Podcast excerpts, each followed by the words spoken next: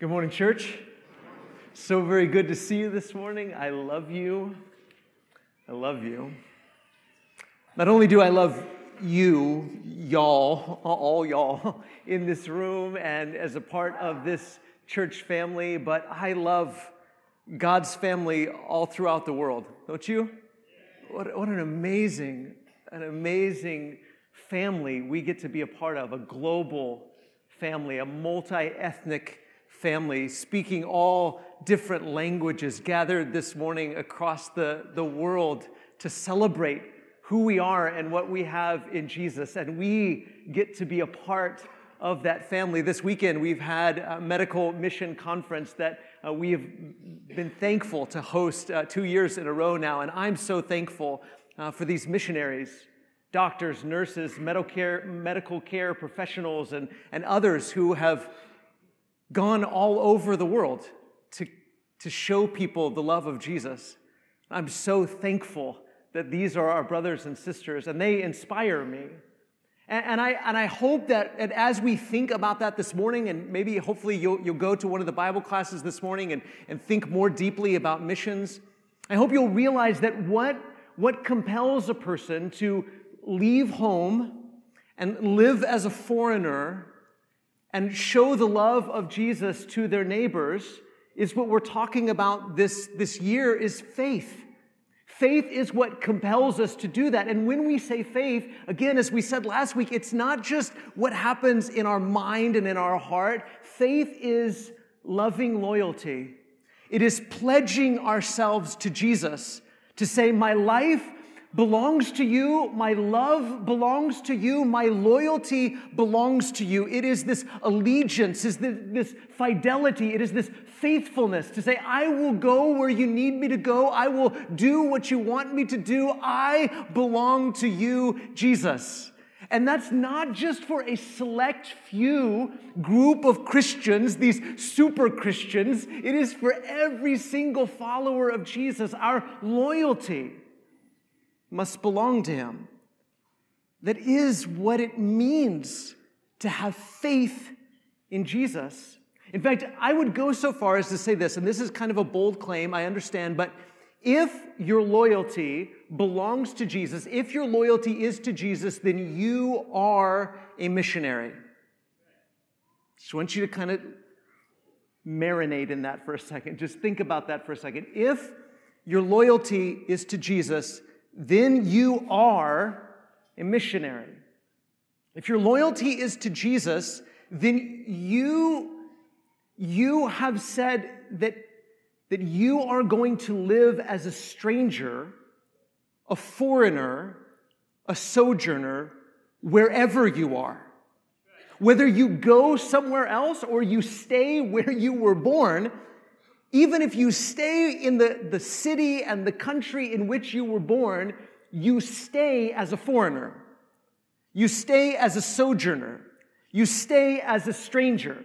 And if you go somewhere else, you go and you be a stranger there. You be a foreigner there. You be a sojourner there because your citizenship belongs somewhere else.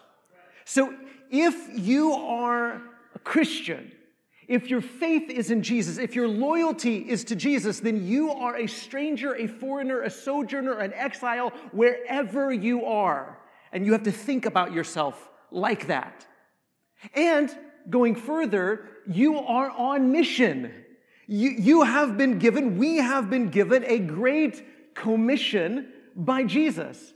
We've been sent into the world to love, to do good, and to make disciples, to tell them the good news about Jesus. So if you stay in the city and the state and the country in which you were born, you do so as a missionary.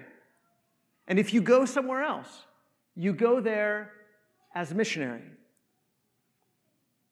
But we don't always think about ourselves like that, do we? We think missionaries are a select group of people, and that's not to take away from what those that we call missionaries are doing, but I want us to adopt that mentality.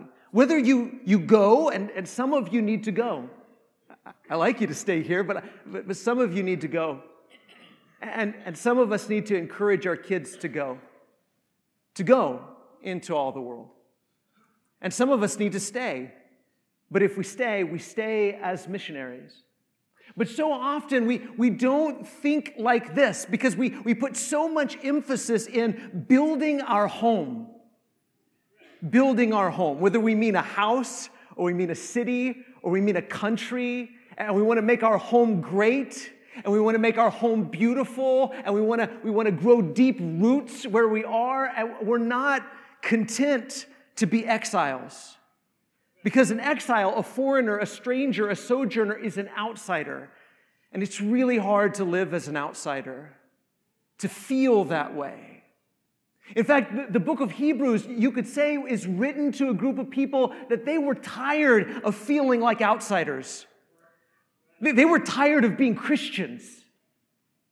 They were tired of giving their loyalty to Jesus if that meant that they had to live as strangers and foreigners and exiles and sojourners in the place that they knew, the place that they had grown up. This used to feel like home, but it didn't feel like home anymore, and they were tired of being outsiders, and they were tempted to go back to being insiders. And maybe one of the themes, you could say, of the book of Hebrews is this idea that home is where the hope is. Home is where the hope is. We often put all kinds of categories on that idea of home, don't we?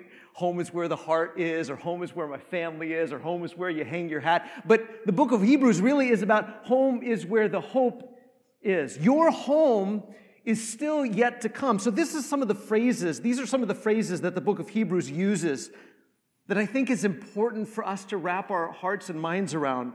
The book of Hebrews says, the world to come will be subject to humanity. He says in these opening chapters of Hebrews that the world as it is not really subject to us. But the hope is that the world to come will be subject to humanity. He talks about these better and abiding possessions in chapter 10, verse 34. And that's why they were willing to joyfully accept the plundering of their property because they knew that they had better possessions, abiding possessions that no one could steal or take away from them. Our hope is that, chapter 11, verse 35, that we will rise again to a better life. This is our hope. Chapter 12 and verse 27, the shakeable things of this present life and world will be removed. But the hope is that the unshakable things will remain, like this kingdom that we are receiving. We are receiving an unshakable kingdom. And that's why, again, this year we're talking about this unshakable commitment that we have in response to God's unmerited favor.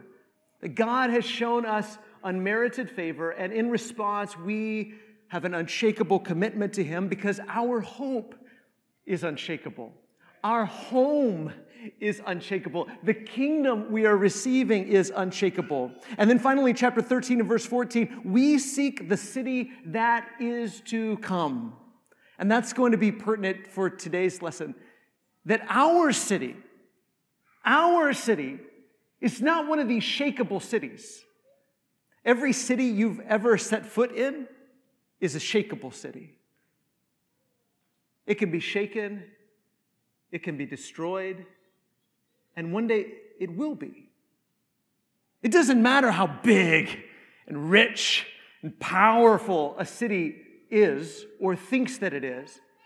Jerusalem was a glorious city, and it was shakeable. Rome was a glorious city, and it was shakeable. But our city, the city that is to come, is unshakable. That is our hope, and that is our home, because our home is where our hope is. So if you have your Bible, look at Hebrews chapter 11 and verse 8. Here's what the Hebrew writer says about Abraham. By faith, that is because of Abraham's loyalty to God, by faith Abraham obeyed when he was called to go out to a place that he was to receive as an inheritance. And he went out. He left his home, and he went to the land of Canaan because he was told that this was going to be his inheritance. And he went out not knowing where he was going, By faith, he went to live in the land of promise, as in a foreign land, living in tents with Isaac and Jacob, heirs with him of the same promise. And do you hear what he's saying? He's saying God said, this land is yours, but yet when he went there, he lived like a stranger, like a foreigner, like an exile. And his son lived that way, and his grandson lived that way. They lived as foreigners in the land that God says, this land is yours. But none of the things that were established there were theirs. They knew these cities aren't ours. These aren't our cities. These houses, they're not our houses. These buildings, they're not our buildings. And so they lived like strangers there. They didn't really put down roots there. They lived in tents there. And what is it that the Hebrew writer is saying to his audience? He's saying, yes, it's true. It's true what Jesus says, the meek will inherit the earth, but not these cities, not these buildings. You have to be content by faith to live as exiles. You have to be content to live as strangers. You have to live as foreigners, even in this place that you know, the place where you were born. You have to live as an outsider here. You have to live as a foreigner here, just like Abraham and Isaac and Jacob. Verse 10, for he was looking forward to the city that has foundations, whose designer and builder is God. That's what loyalty to God compels us to do. That's what faith compels us to do, is to wait for that city, the city that is to come, the city that is lasting, the city that is better, the city that is abiding, the city that is unshakable. And he says, Abraham and Isaac and Jacob, they were waiting for that city. They were surrounded by towns and villages and cities that weren't theirs. They didn't try to take them and make them great and make them beautiful and grow down deep roots there. They said, this is our promise, but we're waiting for a better city, an abiding city, a lasting city. And again, what is the Hebrew writer saying to his audience? If you have loyalty to God, if you have faith in God, you need to do the same. You need to consider yourself to be foreigners here and be content to be an outsider. You need to be content living in tents. You need to be content knowing that these cities around you are shakable cities. They're not lasting cities, but you have a city that is to come. Verse 11, by faith, Sarah herself received power to conceive even when she was past the age, since she considered him, God, faithful who had promised. Therefore, from one man, and him as good as dead, were born descendants as many as the stars of heaven and as many as the innumerable grains of sand by the seashore. I want you to see something that we're going to explore a lot this year. That same Greek word, the same root word, that we translate as faith, by faith Sarah, is the same word, same root, where it says she considered him, God, faithful. The Greek word is pistis. Pistis. So our faith is a response to God's faith, or God's faithfulness. Or in other words, our faithfulness to God is a response to his faithfulness to us. Sarah was faithful to God. She was loyal to God because she knew that God was loyal. She held on and trusted. Why? Because she knew that God was trustworthy. That's why faithfulness is so much more than just something that happens in your mind and in your heart. It's about faithfulness. It's about fidelity. It's about allegiance. It's about loyalty. And when you are faithful to God, it's because you know that God can be trusted. You know that God is faithful. And if he makes a promise, he will keep his promise, even when that promise seems absurd absolutely absurd. Like this little old couple, him as good as dead, her so old that she's way beyond the childbearing years. And you know, if God promised, even if it seems absurd, it's going to be a reality. And that's the heart of loyalty, is that we are loyal to God, not just because we're such great people. It's not because we're such great people.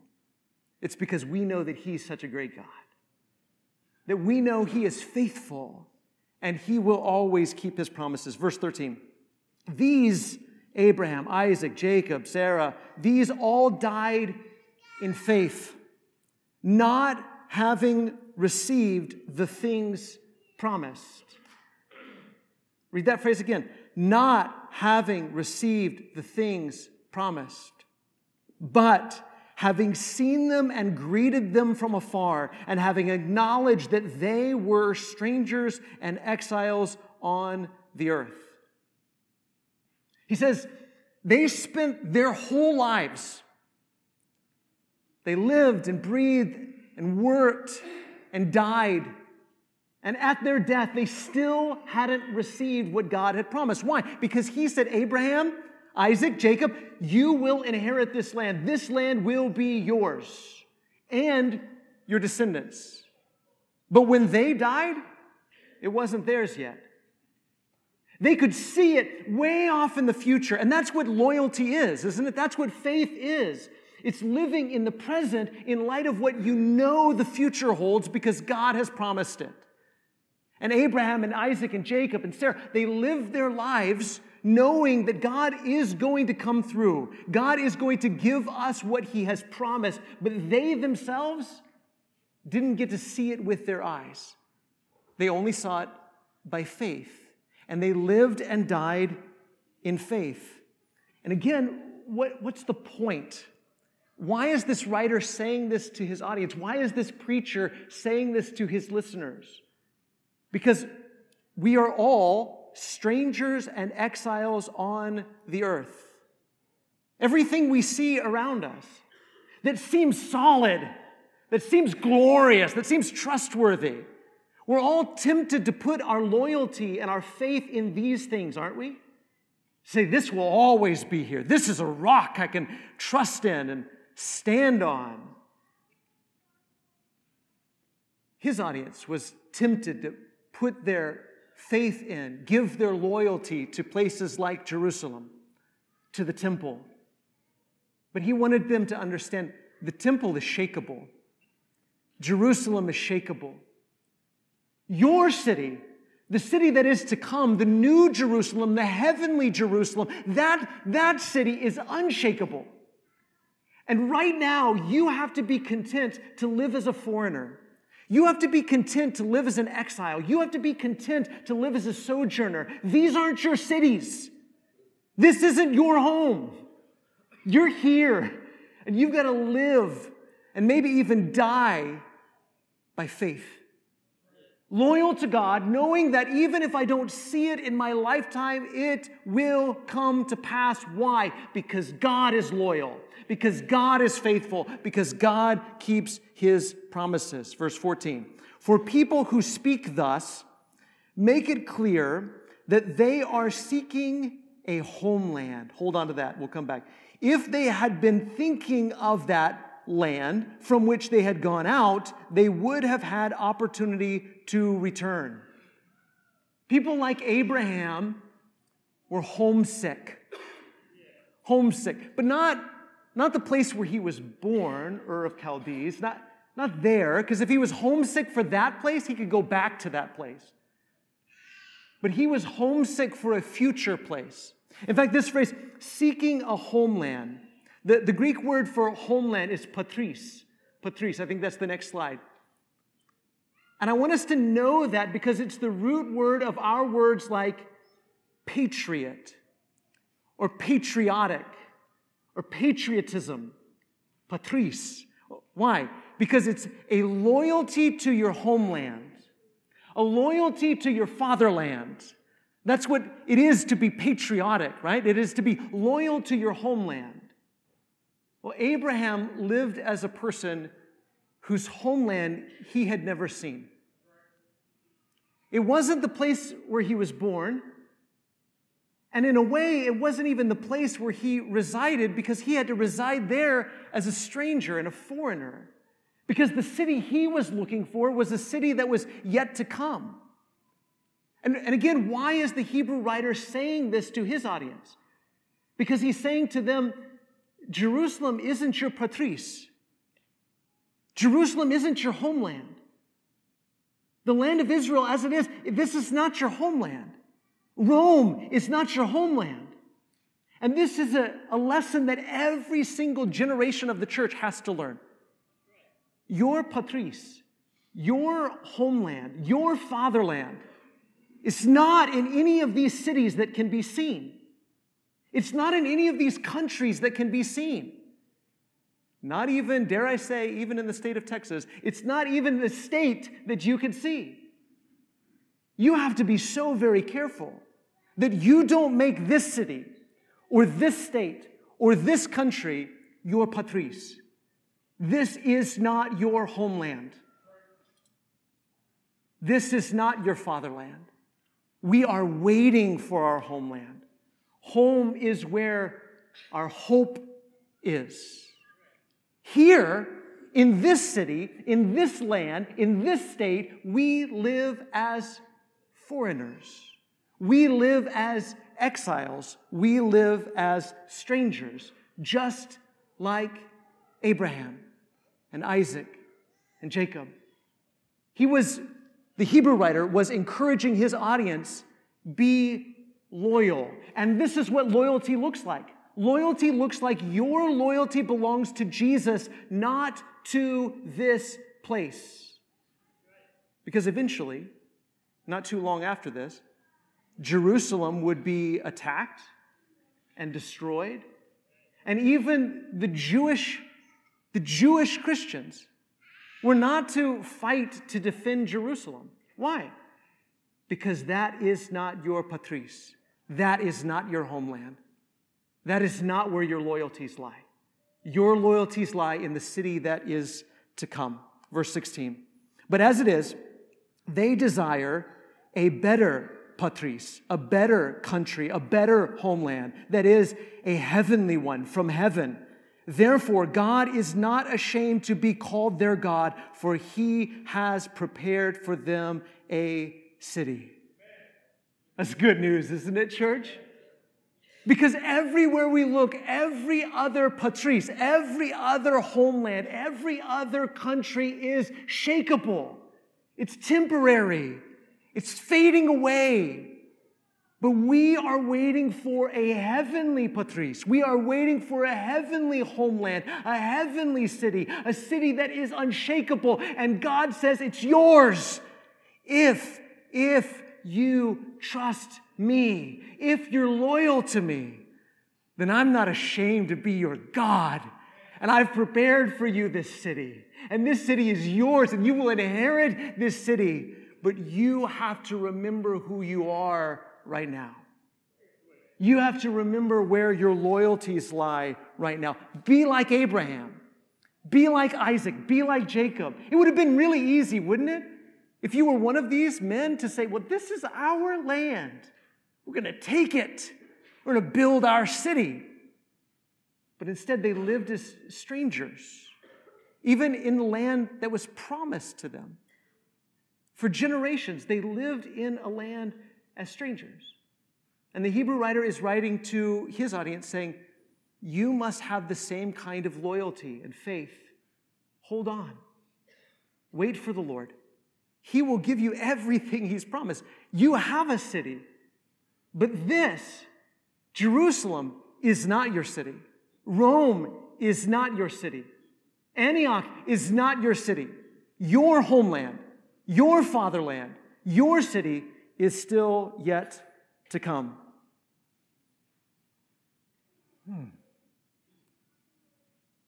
It's a lot to apply, isn't it?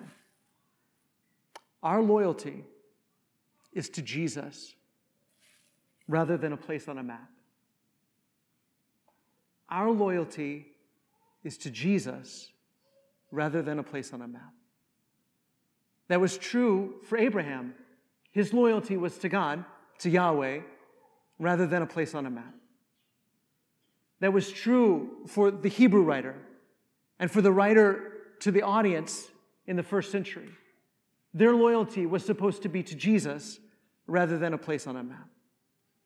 And that has to be true for us today. So what would happen if we adopted this mentality? If our loyalty truly was to Jesus rather than a place on a map? Well, it'd be a whole lot easier to go into all the world and preach the gospel, wouldn't it? If we really believe this, if we really embrace this, then so many more of us would go into the world to preach the gospel, to take the love of Christ to all the nations and all the peoples. Why? Because our loyalty is to Jesus, not to any particular place. And so we would go and we'd preach the gospel in every country, because in every country we're no more or no less a foreigner or a stranger than we are right here. If we really embrace this, then our brothers and sisters in every nation, of every tribe, of every language would be truly our compatriots. Our compatriots. Who are your compatriots? It's the people who share your loyalties, who are loyal to the same fatherland, who are loyal to the same patris, who are loyal to the same homeland. Who are those people? Christians, followers of Jesus. If someone is a follower of Jesus and lives on the other side of the world and speaks a language other than the one I speak, looks very different, comes from a very different culture, that's my family. That's my brother. That's my sister. Even more so than someone that lives in the same country as me but doesn't follow the same king as me. Do we really think that way, though? We say it. We say those are our brothers and our sisters. But have we embraced that reality because our loyalty is to King Jesus rather than a place on a map? If we really embrace this reality, then even people who are not followers of Jesus, no matter where they're from, they're our neighbors. They're our neighbors. No more, no less than anyone else. Why? Because our loyalty is not to a place on a map. Our loyalty is to King Jesus. And so wherever a person is from, whatever language they speak, whatever their culture, whatever their background, they're our neighbors. We're thankful to love them and show them the love of Jesus. It would change so much about the way we live our lives, wouldn't it? That's why it's so important that we embrace this reality, that faith isn't just about what you believe is going to happen when you die.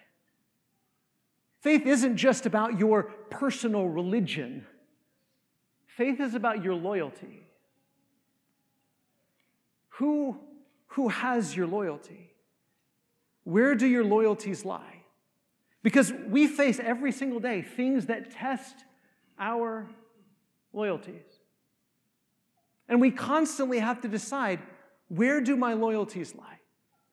If we're followers of Jesus, then our home is where our hope is. And our loyalty is to Jesus rather than a place on a map.